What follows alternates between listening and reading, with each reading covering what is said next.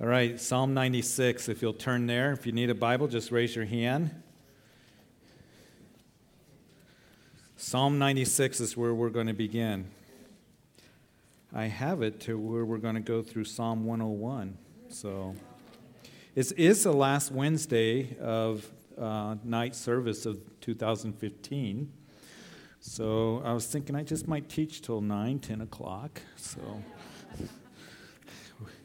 it was my goal to get to at least Psalm 100 before the end of the year. So,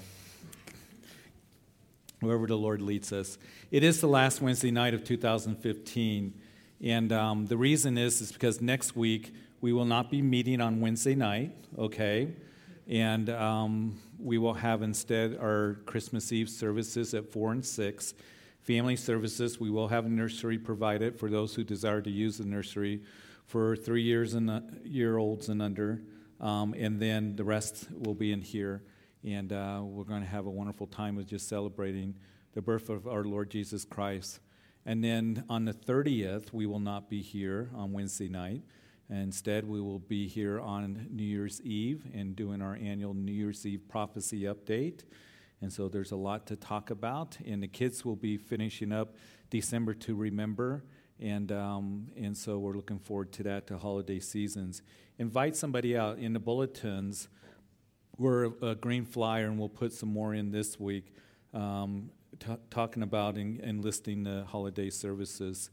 Invite somebody out to Christmas Eve as we celebrate uh, the coming of our Lord and Savior Jesus Christ in his first advent.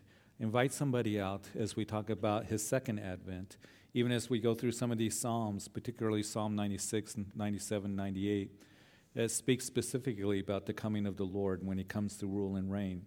And uh, invite them out. One of the things that um, we, as you know, a church, we want to reach out to people in every way that we can. And uh, I know that many of you have come in different means, but a lot of you have come through the radio program, hearing this on Grace FM.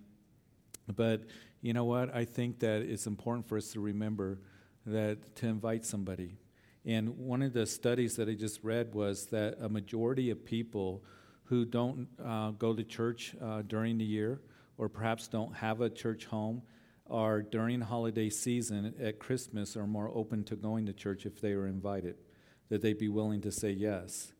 And there may be that person at work that the Lord's put on your heart, or maybe a family member, or maybe somebody in your neighborhood or at school uh, that don't be afraid to ask them. Come out and um, celebrate with us on Christmas Eve, 4 and 6 o'clock, or New Year's Eve, and, and uh, uh, just, you know, pray that the Lord will open their heart and let them come because uh, we're going to give the gospel and we're going to give them the message of the only hope that there is in this world. And that is Jesus Christ came and died for you, and he loves you. And he has such a wonderful plan for you. And he wants to bless you and strengthen you as we enter into this new year 2016. So that's the schedule for the next couple weeks, and then after uh, New Year's, as we enter into 2016, we're going to be back here on Wednesday nights. Um, I'm so grateful for Wednesday nights. A lot of churches have canceled their midweek services or are doing something else, which is, which is fine, but I've seen the Lord bless our midweek services. And um, so many young people coming out and all kinds of people coming out just desiring to hear the word of God as we travel through the scriptures. Um, and, and that just touches my heart because I remember when we first started um, Calvary Chapel, uh, we came with the, you know, we didn't know how to start a church. We knew nothing about it. You know, we didn't go to Bible college, started church 101 class. And um, when we came up, we had, I had a stool like this, and a cheap guitar, $300 that I bought. Um, that's all the money that we had, and, and a Bible. That was it. That's all we had, and we started in our home. And as we came up, all we knew, Sue and I, as we felt the call of God on our lives to come here and start Calvary Chapel. Uh, it'll be 20 years next month. Matter of fact, January 17th, 1996, we had our first Friday night and I was so scared to death. Still am at times. I'm scared to death at times when when I come in, just depending on the Lord. But it was just a wonderful time. We started a study in the book of Revelation, and that was our first uh, study. And, um, and then as we got a building, a little place downtown in June of that year, and we started Sunday morning services, uh, we just uh, were teaching through the Bible and, and teaching chapter by chapter and verse by verse. And we did a midweek. We've always done a midweek. And I remember that there were even pastors in town saying, that, that won't work. And, and we started in Genesis. And um, I remember being in Genesis and then going to Exodus and then Leviticus. And here it is a year or two later. And just wondering, Lord, uh, is anybody going to come? And um, should I do something different? And, um, you know, just being patient and waiting. Um, I remember even uh, one pastor in town that was well known said, "You shouldn't be teaching through the book of Leviticus. Is you know, it's not relevant for us today." And all I knew is that God said, "Go through the scriptures, and I'll take care of the results." And I remember one time uh, wondering if anybody was going to come besides my family, um, but uh, people always did trickle in, and and um, and I'm so blessed at the fruit of of what God has done in bringing people. And, you know, during the year, you've seen it Wednesday nights, we've been packed out here because people are hungry and people need to hear the Word of God. And it's like, Lord, you know, He's taught me a lot of lessons that, that our strength isn't in numbers. And our strength isn't in buildings, and our strength isn't in budgets, but our strength is in Him, Him alone, and trusting in what we are to do.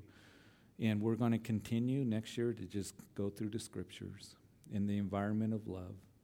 And I believe that's what we need. We need God's love and God's word more than, than anything, um, especially in this crazy, mixed up, messed up world that we're in. So I'm excited to see what the Lord's going to do on Wednesday nights and also on Sundays and other times as we meet. We're looking forward to it. So continue to be in the scriptures and continue to learn and continue to come out and, and bring others that particularly are confused or are hurting, those who um, are wondering.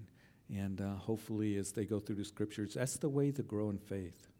It's the way to grow in faith because faith comes by hearing and hearing. Hearing by what? The Word of God. And I know that I'm redundant in saying that, but I will not be negligent to remind you of these things, though you be established in them. Okay? So we'll continue in the Word of God, and uh, we're going to finish Philippians this Sunday, 8, 9.30, and 11 o'clock. And uh, we're uh, finish up that prison epistle, and then uh, we'll start in on Colossians. And that'll take us into February. And then after Colossians, we'll do Philemon and that's just a short epistle, and that'll finish the prison epistles. And I don't know what we'll do after that. So um, I'm still praying about it, but we got time to think about it. We got a Bible study tonight. There are some things coming up. Um, don't forget uh, that Sundays we're keeping our normal schedule, three morning services. And then there's some youth events coming up next uh, on Sunday. There is the youth that's going to meet the middle middle schoolers, I believe, on Sunday afternoon.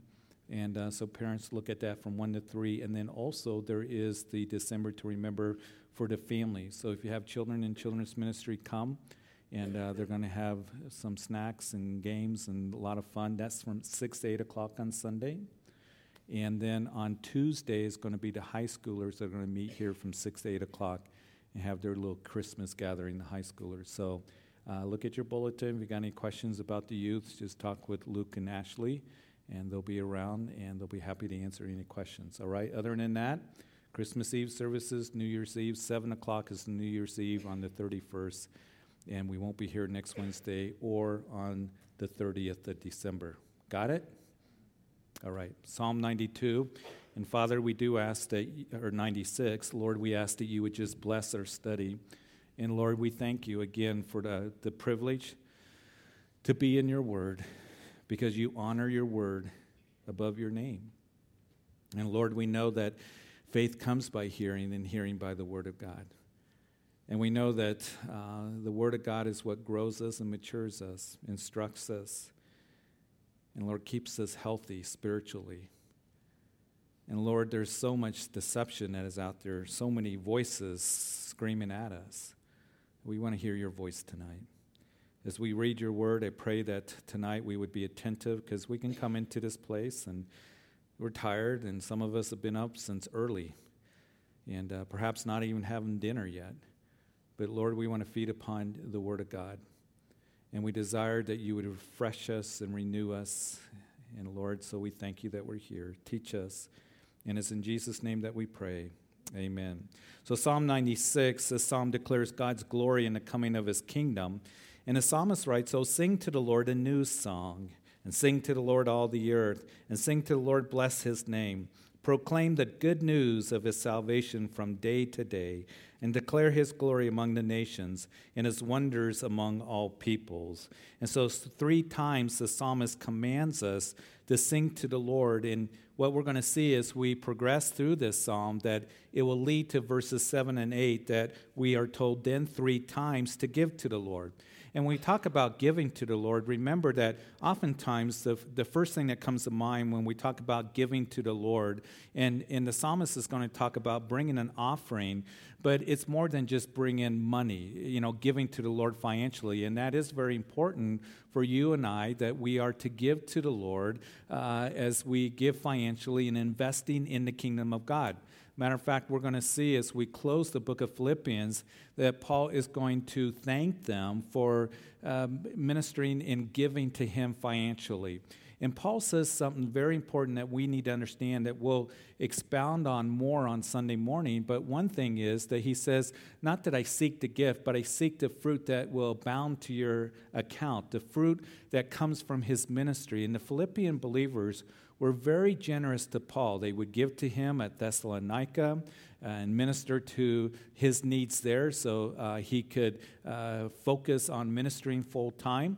And, and they were ones that also, the Philippian church, were ones that gave to the Jerusalem saints and that offering that Paul was collecting at the end of his third missionary journey that he would take to the saints in Jerusalem that were hurting, those saints in Jerusalem. They're going through difficult times and persecution and drought at that time. So the Gentile churches, particularly as the church of Philippi led the way to give. And Paul commends them in 2 Corinthians as you read those chapters 8 and 9 that you gave out of your poverty, you gave out of your persecution, you gave freely and willingly. So there is that investing in the kingdom of God. And listen, every single one of us, as Paul, we're going to learn on Sunday, Every single one of us, we have an eternal account. Do you know that?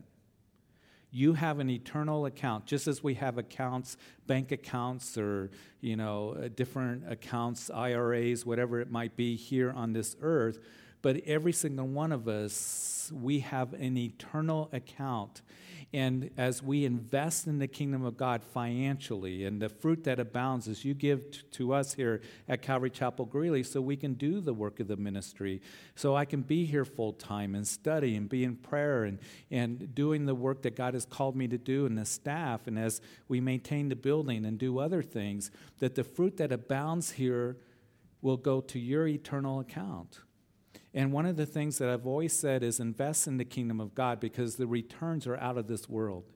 And that eternal account that you have, that as you give financially, the fruit that abounds, as also as we give, as we are to give to Him, that we give of our service, as we serve the Lord. And, and we are to do that in serving wherever God has you and opportunities that He gives to you, how He's gifted you. And then also, in as we give to Him, the psalmist is talking about sing a new song. And worship, as we worship Him, that is giving to the Lord. A sacrifice of praise is what the New Testament will talk about. And even the psalmist talks about a sacrifice of praise that we're to give to him. So that's how it is that we can give to the Lord. So the psalmist saying, Sing to the Lord a new song. But I want us to notice before we move on that he writes in verse 2 Proclaim the good news of his salvation from day to day and declare his glory among the nations, his wonders among all people. And if you have a King James, it actually reads, Show the good news of his salvation from day to day show it. That is, uh, that you are to show it in your life. Because you see, not only do we believe the gospel and believe the cross, but we live the gospel. We live the cross, don't we? And it's very important that we show and then we tell. We are to show the good news of the gospel and that we are believers of His salvation from day to day, not just on some days, but from day to day. And it's really important that we be consistent in our walk with the Lord and being that witness to others. And I know that there are times where, you know, we fall short of that. And, and I understand that. And God is so gracious and good to forgive us and, and to continue to work in us and through us. But to day by day, that people see the reality of Jesus Christ in us and that He is real in our lives, that He's changed our hearts, that we are recipients of that good news.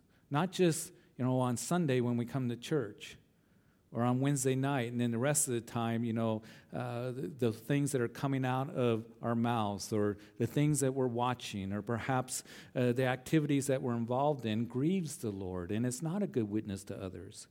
So here he says, show as proclaim the good news uh, of his salvation, and then declare it. That is, that you're to tell of it. And as we are ones that uh, a lot of times it works in this way that people will be more open to hear from us when they see the gospel being worked out in our lives, when we, they see the reality of Jesus, that they know that there's something different about us, that is different than the world. So here the psalmist is saying something very important to, to show and, and then to tell. Again, we'll talk about that a little bit, as Paul was one, that he would say to the believers in, in Corinth and in Philippi, to Timothy, he said, Follow my manner of life, and then follow my doctrine. You know, you saw how I lived. I didn't hold anything back from you, you Ephesian elders. But I went from house to house. You know what manner of man I was in all seasons.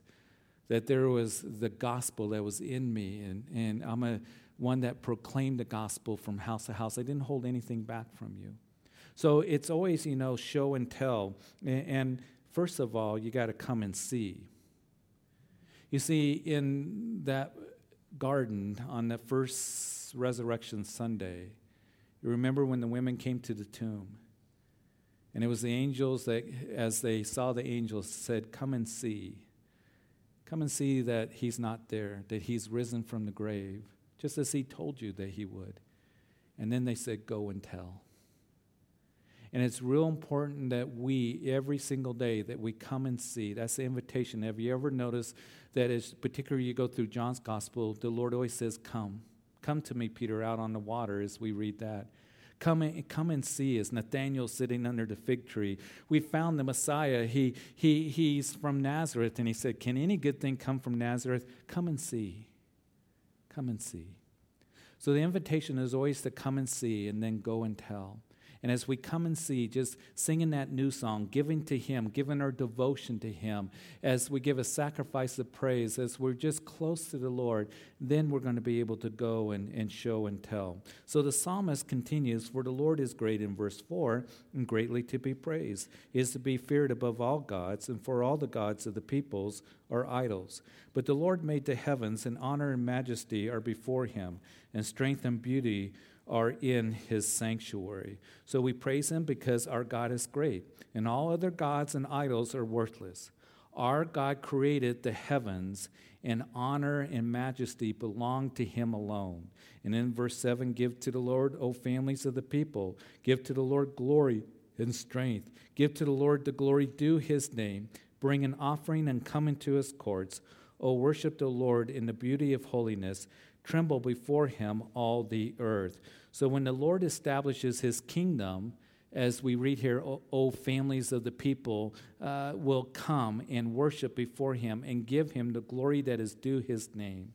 So we are going to offer, um, you know, our glory and majesty uh, that is due his name as we are to give to him, and we are to be one that we worship the Lord. You see, when the Lord comes back, and as we go home to be with him, because we're going to come back with him in the second coming of Jesus Christ, Revelation chapter 19 tells us. But here's the thing about it the psalmist is saying, Give, give a new song, bring an offering. Here's the thing about giving when we go to be with the Lord, none of us are going to say, Oh, I wish I didn't, you know, give that time in serving the Lord.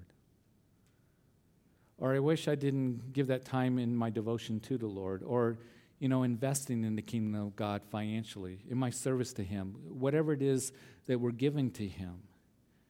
You see, remember when Mary, there was Mary that, that in John's gospel, right before Jesus went to the cross, she took that alabaster box and she broke it o- open. It was a costly, you know, spikenard, you know, fragrant oil, and, and it was worth almost a year's wages.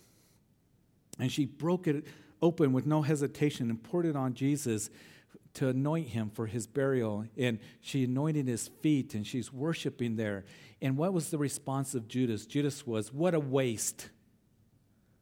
That was a waste. But here's the thing as Judas said that was a waste. You know, that could have been sold, that, that costly spikenard uh, fragrant oil, and, and sold and given the money to the poor. And we know that Judas didn't care about the poor, did he? But what is interesting is when he made that point, the other disciples chimed in and said, Yeah, that's right. That is kind of a waste. What are you doing, Mary?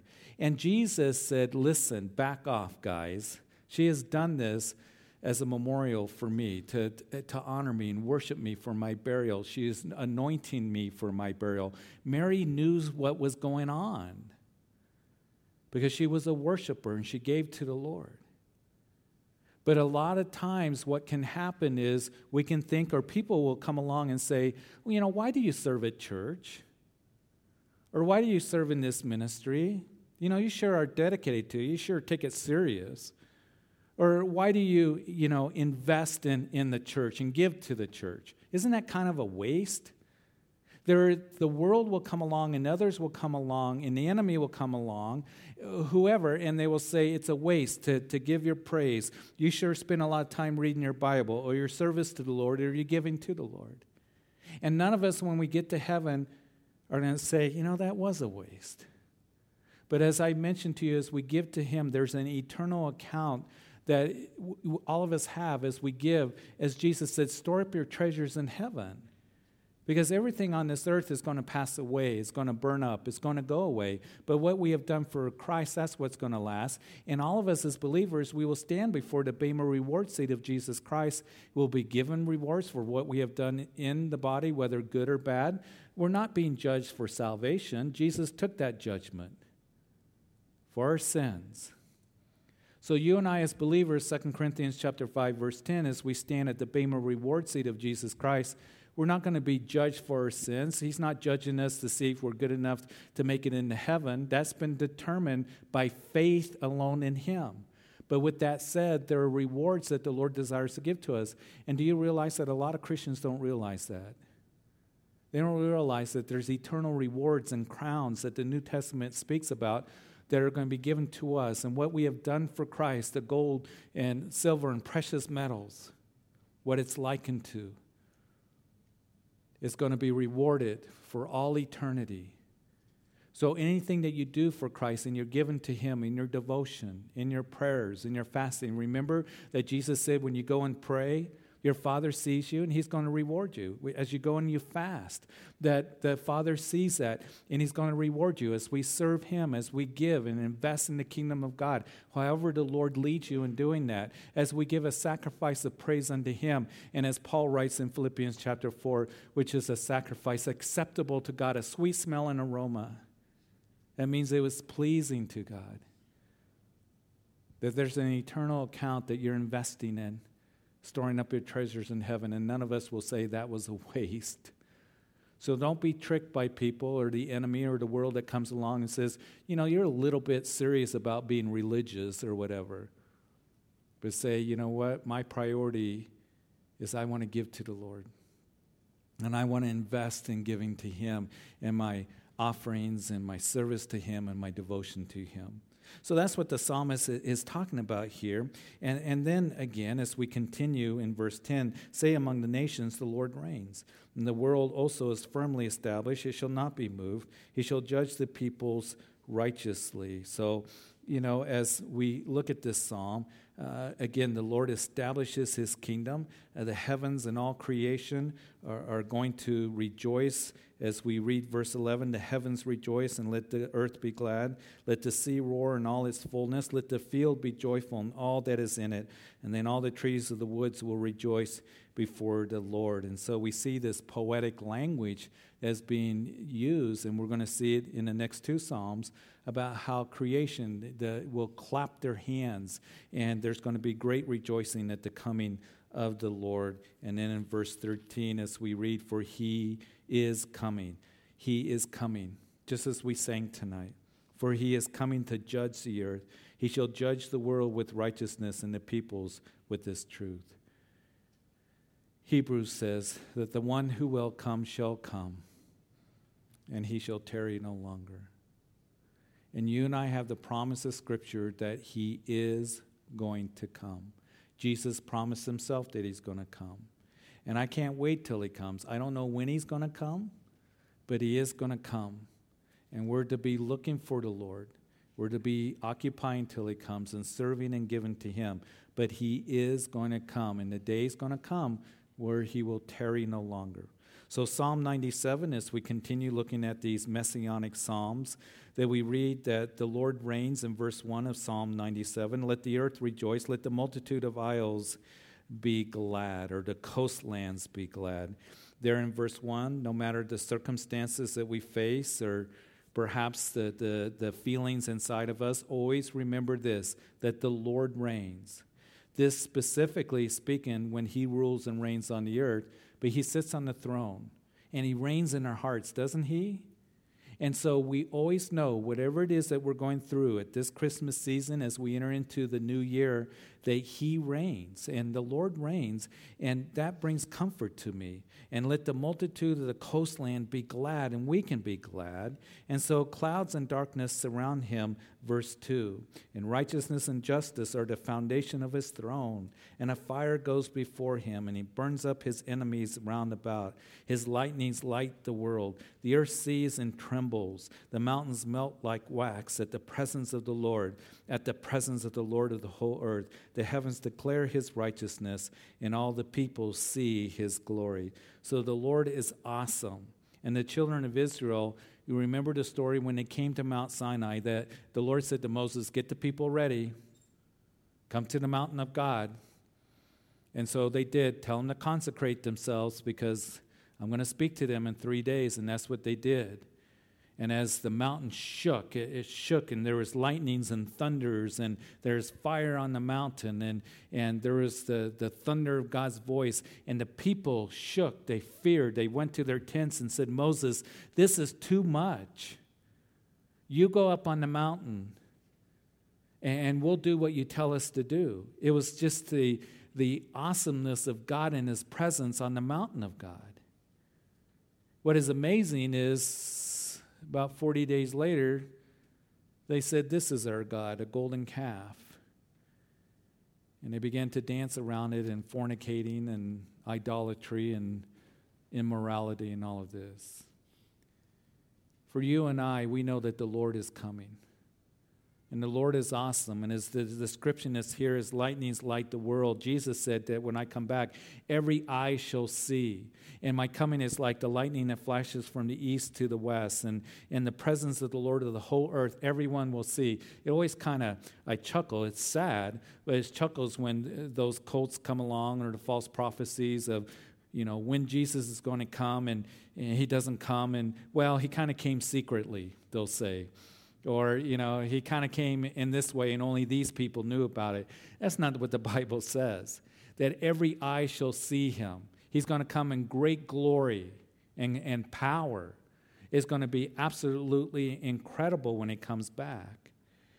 You see, Jesus in the first coming, that was relatively quiet. Most of the world didn't know. There was the shepherds out in the field as they were watching, watching their flocks by night. And there was the angel that came and gave the announcement, and the heavenly host that was with the angel, probably Gabriel, because Gabriel was associated with messages concerning the coming of, of Messiah. And, and, you know, don't be afraid as the shepherds were, were afraid. It would be an awesome sight for those shepherds. For thus born unto you in the city of David a Savior, Christ the Lord. And, and there was praising of God, but other than that, there was no more announcement. The rest of the world didn't really know. The Magi, as we're going to talk about, they would come later as they would follow the star. But we know that when Jesus comes the second time, that no one's going to miss it, that every eye shall see and lightning as flashes from the east, from the west. is going to be an awesome thing. And all the people see his glory as we see the psalmist writes. In verse 7 Let all be put to shame who serve carved images, who boast of idols. Worship him, all you gods. Zion, and is glad. And the daughters of Judah rejoice because of your judgments, O Lord. For you, Lord, are most high above all the earth. You are exalted far above all gods. Remember that every knee shall bow and every tongue shall confess that Jesus Christ is Lord to the glory of God the Father. He is exalted above all other names, as Paul writes in Philippians chapter 2. He is far above, exalted above all other gods because all other gods are false gods. And you see, they are going to be put to shame. That's one of the reasons why Paul would write in Romans, giving us the theme of the book of Romans in chapter 1, that I'm not ashamed of the gospel, but it's the power of God to salvation for whoever believes. There's power in the gospel and the good news. And so then he explains the gospel after that and the doctrine of justification and the doctrine of sanctification. And it's a powerful book, the book of Romans. But he says, I'm not ashamed of the gospel Jesus Christ is going to come back and he's going to sit on the throne. It's going to be Jesus sitting on the throne. There's going to be no, you know, other throne next to him, a co throne, you know, of Muhammad, Confucius, Buddhas, whoever it might be, any other religious leader. Jesus Christ alone is going to rule and reign. And you see, I pray that now we would never be ashamed to declare him, speak of him, talk about the Lord? Because he is coming back and he's going to sit on the throne and it's going to be awesome and we're just going to go wow lord. And righteousness will cover the earth as waters cover the sea. And it's going to be an incredible time when he comes and rules and reigns for a thousand years here on this earth and is jesus on the throne. And i pray for us that we wouldn't say oh no. Oh no I was so caught up in trivial things in my life that took me away from the Lord. You know, I didn't really give to the Lord. I was so wrapped up in other things. And listen, folks, I understand we have jobs, we have businesses, we have families, we, we have all those things that can occupy our time. But I pray that in our hearts, that we would not be ashamed of Him and serving Him and giving to Him and desiring to grow in the Lord and, and to honor Him with our lives in every area of our lives because we're going to see Him on the throne. And the good news is we're going to rule and reign with Him. I want to remind you of that. We're not just going to be sitting on a cloud twiddling our thumbs and playing a harp. We're going to rule and reign with Him. And I don't know exactly what it is that we're going to be doing, but Jesus talked about, you know, in the parable of the talents and, and all of that, being faithful in what has been given to us. And I desire for myself, for my family, and for this church family, I want to hear the Lord say to me, Well done, good and faithful servant. You've been faithful over a few things. I'll make you ruler over many. Enter into the joy of your Lord. And all of us are going to enter into the joy of our Lord. But I desire to hear those words say to you, the Lord say to you, Well done, good and faithful servant. And we're going to be given two cities and five cities and ten cities, whatever exactly that means. We're going to be judging the angels, as Paul says in Corinthians. I say, Really? What is that all about? I think that we're going to be saying, Hey, you angel, you need to go do this for me, and you need to go do that.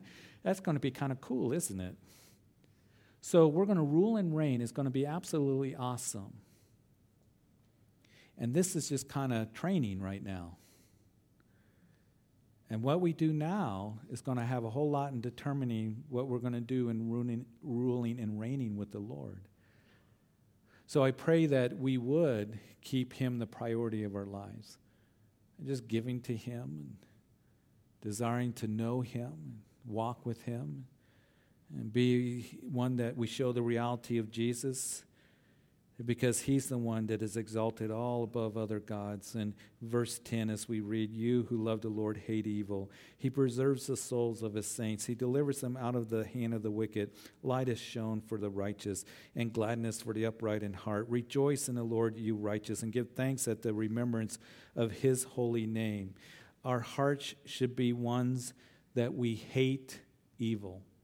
I know, guys, on Tuesday night in the men's study that Pastor John's been reiterating this to you that we are to hate sin. We don't hate the sinner, but we hate sin.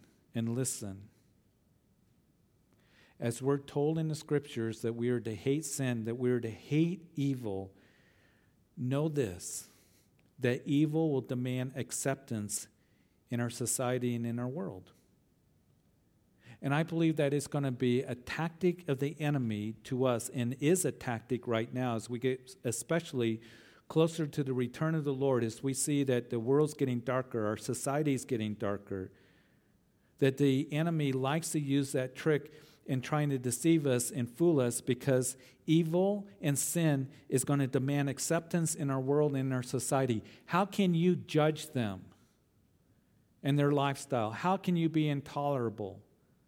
How can you be so judgmental? How can you say that Jesus is Lord? How can you say that, Christian? How can you say this immorality or homosexuality or any of these things are wrong? How can you say that? You're being hateful. And the society around us and the world that we live in is going to scream at us that we need to accept that which is sin and evil. Do we understand that? And that pressure is going to be put on us more and more. It's a trick of the enemy. And sometimes Christians are saying, well, I don't want to be known as being intolerable or hateful or judgmental or any of those things. And so they begin to compromise. And we don't understand it as, as Christians that we're to hate evil. Why? Because it just does this destructive work and it keeps people from the Lord. And you and I, if we really love people, we're going to love them enough to give them the truth, aren't we? To give them truth, the truth of God's word, and not compromise. And the Lord is looking for those who are going to speak the truth in love because that is our weapons. Our weapons as we go out and we fight the spiritual battle, as we bring the kingdom of God is truth. And we're to hate evil. We're to hate evil and sin because it ruins people's lives and it brings death and it keeps people from the Lord. So the psalmist is saying something very important. He preserves the souls of his saints, he delivers them out of the hand of the wicked. And light is shown for the righteous and gladness for the upright in heart. And we're to rejoice in him because the Lord, he is our salvation. In Psalm 98, this psalm speaks of declaring God's glory. This psalm parallels what Psalm 96 says. In Psalm 98, Oh, sing to the Lord a new song, for he has done marvelous things. His right hand and his holy arm have gained him the victory. Verse 2 The Lord has made known his salvation. His righteousness he has revealed in the sight of the nations. He has remembered his mercy and his faithfulness to the house of Israel, and all the ends of the earth have seen the salvation of our God. So, speaking of Jesus' second coming and establishing his kingdom, in verse 1, for he has done marvelous things, the psalmist is speaking as though it's already happened. The Lord is he's going to come back, he's going to speak of the marvelous things. It's as good as done when the Lord says that He is coming, Psalm 96, for He is coming to judge the earth. When He gives that promise, it's as good as done. He is going to come back. And he's done marvelous things in saving us, hasn't he? And, making us a new creation in Christ and giving us a new heart and what he's done in our lives. But here the psalmist is, is saying that, you know, that uh, the Lord has made known his salvation. And, and he's remembered his mercy and his faithfulness to the house of Israel and to the ends of the earth have seen the salvation of our God. We're going to see he's going to continue to talk about when the Lord comes back. Verse 4 so shout, verse 4, joyfully to the Lord, all the earth, and break forth in song, rejoice and sing praises. Sing to the Lord with the harp, and with the harp and the sound of a psalm, with trumpets and the sound of a horn. Shout joyfully before the Lord the King. When the Lord returns and sets up his kingdom, joy fills the land. I don't know if, if you guys know this, but this psalm, Psalm 98, even though it speaks of the second coming of Jesus Christ, this psalm inspired Isaac Watts to write Joy to the World that we sing at Christmas.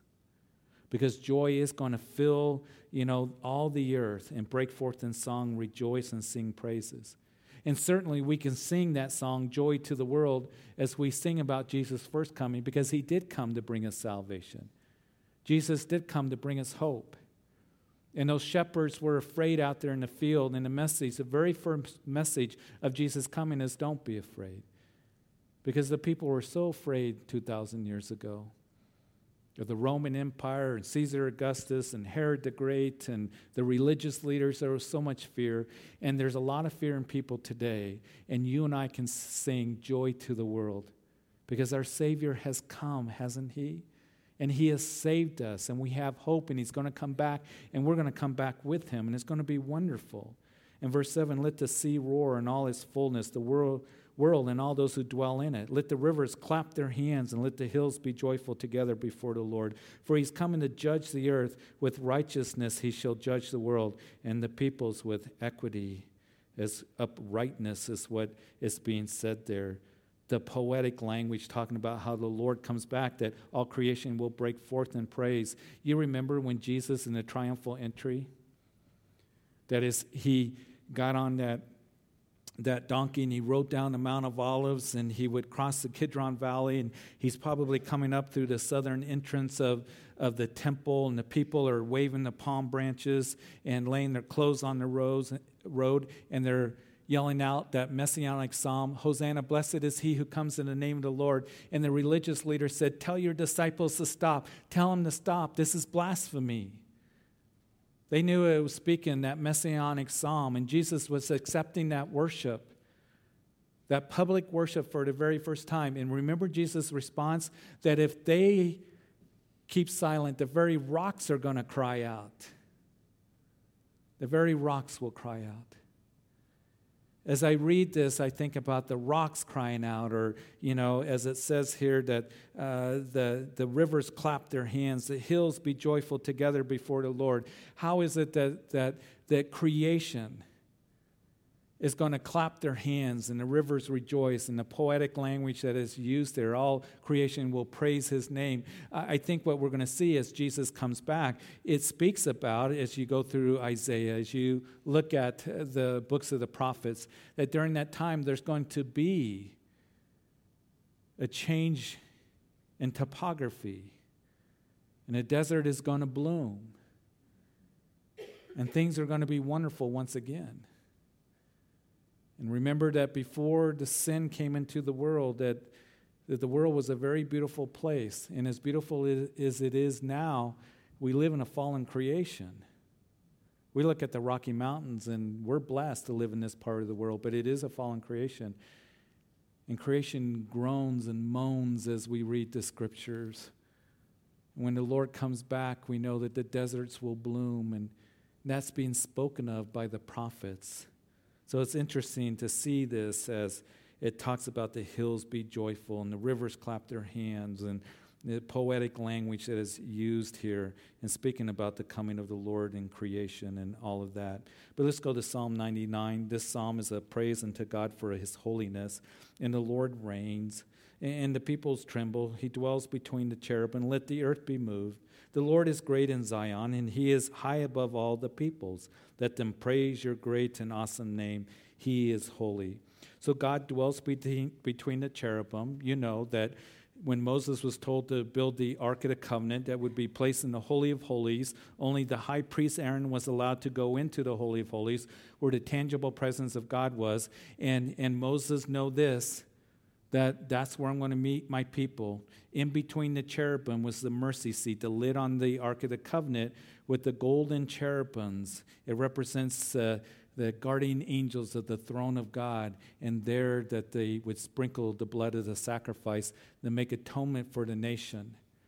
And here God dwells between the cherubim, and, and I'll meet with my people. But here, as we read this psalm, that number one, we are to fear him. He is awesome. Again, I spoke about how uh, he was feared there at Mount Zion or Mount Sinai and then 40 days later, the people began to dance around that golden calf. They forgot about the awesomeness, the mountain on fire, the thunders and the lightnings, the booming voice of God. You see, that can happen in our own lives. The Lord moves in our hearts and in our lives in a very deep and special way. But as time goes on, we kind of can forget about that. And I'm not saying that every day we need this emotional, you know, high or, or you know, this, this, you know, spiritual, you know, you know, experience that happens that just, oh, the, the deep touching of the Lord, but walking in faith day by day and not drifting away, not getting so tied up in the world and all of this. So here we are to fear him. He is awesome. And then, second of all, in verses 4 and 5, we are to exalt him. The king's strength also loves justice. You have established equity. You have executed justice and righteousness in Jacob. Exalt the Lord our God and worship at his footstool. He is holy. So, second of all, exalt him. One way is through worship. And then, thirdly, Moses and Aaron were among his priests, verse 6. And Samuel was among those who called upon his name. They called upon the Lord, and he answered them. He spoke to them in the cloudy pillar. They kept his testimonies and the ordinance he gave them. You answered him, verse 8, O Lord our God. You were to them God who forgives. And though you took vengeance on their deeds, exalt the Lord our God and worship at his holy hill, for the Lord our God is holy. So, not only fearing him, second of all, exalting him, but thirdly, we get to call on him. Just as Moses and Aaron called on the Lord, as Samuel, we get to call on him because we have relationship with him. And as Hebrews 10 declares, we can come into his presence with confidence because of the blood of Jesus Christ into the throne room of God, into the Holy of Holies. You see, Moses and Aaron, if they read Hebrews chapter 10 or they knew about it, they would be at awe you mean, really, on this side of the cross, you guys get to go into the Holy of Holies because of the blood of Jesus Christ? It was a very awesome thing for Aaron, the high priest, to go into the Holy of Holies, and the high priest after him, only on one day a year for a short time after elaborate washings and cleansings. It was a very sobering thing. But you and I listen. We get to go into the Holy of Holies not just once a year but every day of the year. We can go in as many times as we want, we can stay as long as we want. What a marvelous privilege and opportunity that we have because we have a relationship with God through Jesus Christ because what he has done for us. So we don't want to take that for granted. That we can come to him and call upon him because we belong to him. So, a wonderful truth given here in Psalm 99. And then Psalm 100, we went over this on Thanksgiving Eve, and so we went over it quite extensively and, and looked at it. It's a psalm of thanksgiving, so I'm just going to read it. Make a joyful shout to the Lord, all you lands, and serve the Lord with gladness. Come before his presence with singing, knowing that the Lord, he is God. It is he who has made us, and not we ourselves. We are his people and the sheep of his pasture and enter into his gates with thanksgiving and into his courts with praise, and be thankful to him and bless his name. For the Lord is good, his mercy is everlasting, and his truth endures to all generations. So, as we looked at this, we, we talked about on Thanksgiving this we are to be thankful to the Lord, and we are to come into his presence with singing, and we are his people. And here's the thing that I was thinking about as I looked at this once again that I want to just point out we're to serve the Lord with gladness. How is it that we serve the Lord with gladness? by worshiping Him, make a sh- joyful shout to the Lord, by thanking Him. We come and we give thanks to Him as we enter into His gates with thanksgiving. And then, thirdly, just knowing Him. Just knowing Him because we are His people. My prayer is that as you walk with the Lord and journey with the Lord, and you're serving the Lord, maybe mom is, is raising your children in the ways of the Lord. Or maybe you're taking care of your elderly parents. Or maybe you're serving someone that no one else sees, no one else knows. Maybe you're serving here at the church. Maybe you're serving in another ministry somewhere, you know, that uh, you're just serving the Lord where He has you. One thing that I pray is that we would do it with the gladness of heart. You know, one thing that can happen that I need to be careful of is when I get to the end of the year, it's like, Lord, I'm tired. I'm a little bit tired. And I'm ready for the year to end. But then I got another year coming. And we're going to start all over again, you know, another year. And even though I can come to the Lord and I can say, Lord, I just need your strength and your endurance, and I pray that you would pray for me. I never want to lose the gladness of heart in serving Him. I always want to have a gladness of heart. Because I know this if I stop worshiping Him and being thankful to Him and continuing to know Him, I'm going to lose that gladness of heart, and then I will lose my ministry. To stay close to Him. And I am so thankful to Him that He has allowed me to do this and being the pastor of this church and other things. And when I sit down and I really just think about, Lord, what you have done in this last year, that, Lord, I just can't help but worship Him and be thankful. And Lord, I just want to know you more, more than anything. And may we never lose that gladness of heart in serving Him. What a privilege and an honor it is to serve the true and the living God. I want to have that gladness of heart always and always before Him. So the psalmist says something very important in Psalm 100 that you are to serve the Lord with gladness. Do all things without murmuring and complaining. Be thankful unto Him, worship Him, and desire to know Him, and you'll have a gladness of heart. 101, very quickly. It's a psalm of David. I love this song. I will sing of mercy and justice to you, O Lord. I will sing praises. I will behave wisely in a perfect, or that is blameless way. Oh, when will you come to me? I will walk within my house with a perfect heart. I'm going to walk with a heart that desires to know you. A heart of uprightness is what he's talking about. You know, one of the ways uh, that we can always tell where we're really at with the Lord that David talks about that I'm going to walk within my house with a perfect heart. When no one else is around, when no one else is looking, when you're not at church, you're not at work, you're not around your friends, when you're in your house, what is it that you're thinking? What is it that you're watching? What is it that you desire? That's one quick evaluation of where we're at with the Lord. Is when we're at home and we're walking within our home and perhaps no one else is there. What is it that our heart is focused on and desiring? He says, I will walk within my house with a perfect heart and I will set nothing wicked before my eyes. Again, on Sunday, we're going to talk about this. As Paul says, here are the things that you're to meditate on that which is lovely, that which is truth, that which is praiseworthy, that which is noble, that which is of good report. I think that this verse here in Psalm 101, that when it says, I will set nothing wicked before my eyes, is a good verse for us to write down, put it on our laptops or, or you know, our uh, TVs and, and whatever it is that we watch. I don't want to set anything wicked before my eyes.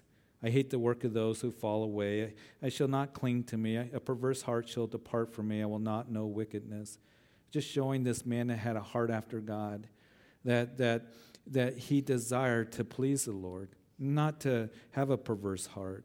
And whoever secretly slanders his neighbor, him I will destroy. The one who has a haughty look and a proud heart, him I will not endure. We know that God takes very seriously this sin of slander and pride and arrogance.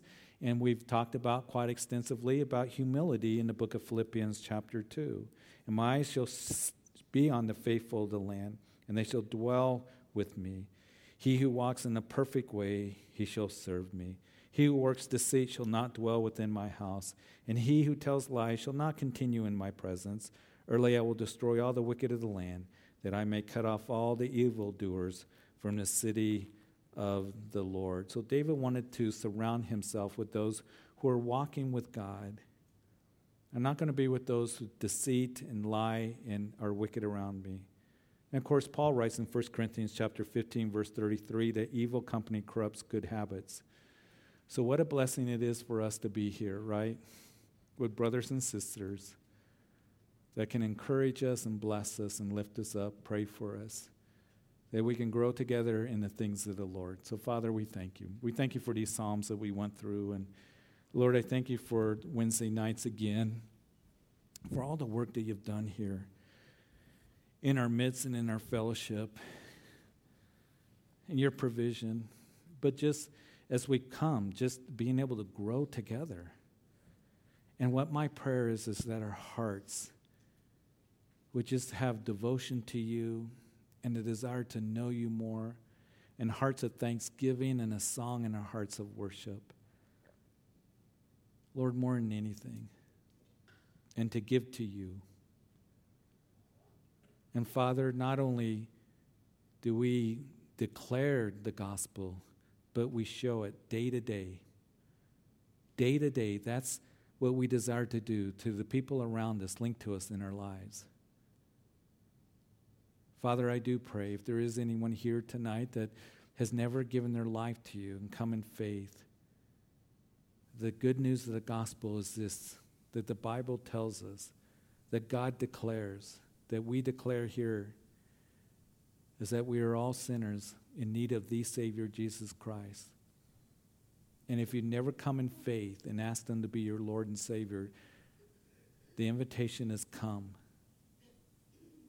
to come and, and be forgiven as you put your faith and trust in the one who died for you and for your sins. Jesus, the Lord of Lords, the King of all kings, who cried out from that cross, It is finished. I paid the price,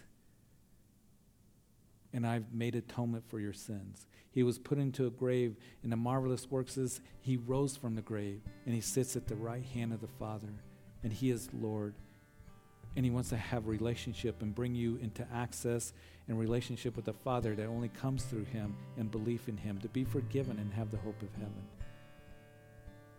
That's the truth, because salvation is not found in anyone else or anything else, only Jesus. So if there's anyone listening on live stream or anybody that happens to be here, we want to give you that invitation to come to Jesus tonight. And you pray, Jesus, I come to you a sinner. I confess that I have sinned. I believe you died for my sins on the cross. And then you were put into a grave and you rose again. And you're alive. You're speaking to my heart. Your word is spoke to me. And I now give my life to you. Be my personal Lord and Savior. I believe in the good news of the gospel. And thank you for forgiving me and loving me and saving me. And Father, I just want to pray for all of us that we would live the gospel and particularly this Christmas season, that we be praying for coworkers and family members and neighbors and those that come to know Jesus who came to this world 2,000 years ago. Just as Mary was told that you're going to bring forth a son, and he shall name his name Jesus, and he shall save his people from their sins. That the greatest need is to be freed not from the bondage of Rome that people were wanting 2,000 years ago, or, or the bondage of, of anything that Rome can put on us, the world. But Lord, we need to be free from sin. We need to be free from sin. Because this world is not our hope. And Lord, I pray that that message would be given this Christmas season and in the new year. That Jesus is alive, He is Lord. His name is above all other names. We wouldn't be afraid of it. We would declare it with love. And Lord, to say that He's coming back. Lord, may we continue with the gladness of heart and walking with you and knowing you and loving you and serving you. Bless everyone here, Lord. Take us home safely tonight. Look forward to coming back on Sunday and finishing the book of Philippians. Lord, just fill us with your love. Help us to be a light wherever we're at tomorrow and the next day. And it's in Jesus' name that we pray. Amen.